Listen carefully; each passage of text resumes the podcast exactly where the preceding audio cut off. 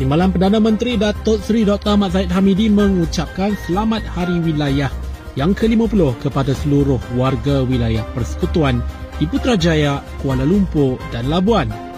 Beliau yang juga Presiden AMNO menyatakan dengan bertemakan wilayah madani, rakyat harmoni, beliau berharap dapat menerapkan semangat kemasyarakatan yang utuh di dalam kalangan masyarakat agar dapat terus menerapkan suasana yang harmoni.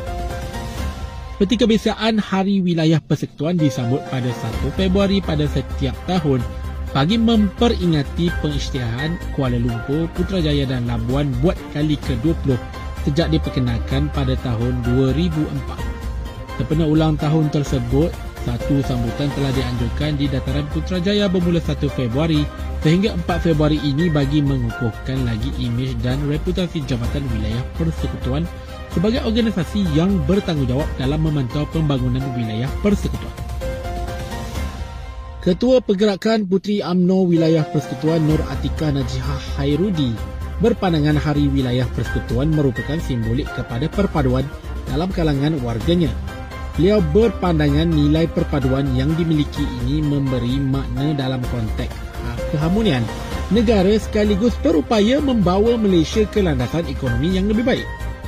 Dia juga Ketua AMNO bahagian segambut berkata setiap warga wilayah seharusnya menterjemahkan kesyukuran tersebut dengan bersatu hati dan menjalinkan nilai kerjasama dengan sebaiknya kepada agama, bangsa dan negara. Dari itu Ketua Wanita AMNO Wilayah Persekutuan Nora Syikin Yusof berkata sambutan Hari Wilayah Persekutuan membawa manifestasinya tersendiri khususnya keharmonian dalam kalangan warganya. Dan juga Ketua Wanita UMNO bahagian Batu berkata peranan wilayah sangat signifikan terutama dalam menyumbang kepada ekonomi negara sekaligus membawa Malaysia ke arah kemajuan yang lebih besar.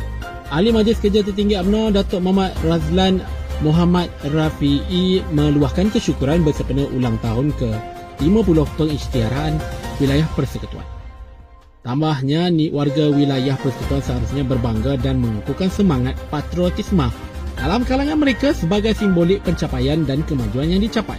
Dan juga Ketua UMNO Bagan Seputih dalam pada itu menyeru agar semua warga kota menghargai jasa dan pengorbanan yang dilakukan pemimpin terdahulu yang memainkan peranan penting kepada pembentukan wilayah hari ini. Jelasnya apa yang rakyat ada pada hari ini bukannya datang bergolek tetapi datangnya daripada nilai pengorbanan orang terdahulu untuk mencipta kemajuan di dalam wilayah persekutuan. Beliau berkata pembinaan pelbagai menara menjadi cerminan mercu tanda kebanggaan terbaharu kepada pembangunan Malaysia bagi membawa wilayah persekutuan kepada tahap yang lebih tinggi di mata dunia. Timbalan Perdana Menteri Datuk Seri Dr. Ahmad Zahid Hamidi merapat sembah tahniah kepada Sultan Johor, Sultan Ibrahim Sultan Iskandar yang telah ditabalkan sebagai Yang di-Pertuan Agong ke-17. Beliau juga Presiden AMNO itu turut hadir bersama-sama Perdana Menteri Datuk Seri Anwar Ibrahim dan bangsa jemaah menteri ke istiadat melafaz sumpah dan menandatangani surat sumpah jawatan ke bawah duli yang maha mulia Seri Paduka Baginda yang di-Pertuan Agong Beliau mewakili kepimpinan UMNO Malaysia mendoakan ke bawah duli yang mulia Tuanku dan ke bawah duli yang maha mulia Seri Paduka Baginda Raja Permaisuri Agong Raja Zarid Sofia sentiasa sihat sejahtera dan kekal mentadbir negara dengan penuh kebijaksanaan demi rakyat tercinta. Pada Rabu lalu, media melaporkan Sultan Johor Sultan Ibrahim Sultan Iskandar selesai mengangkat sifat jawatan sebagai Yang di-Pertuan Agong ke-17 bagi tempoh lima tahun bermula sekarang.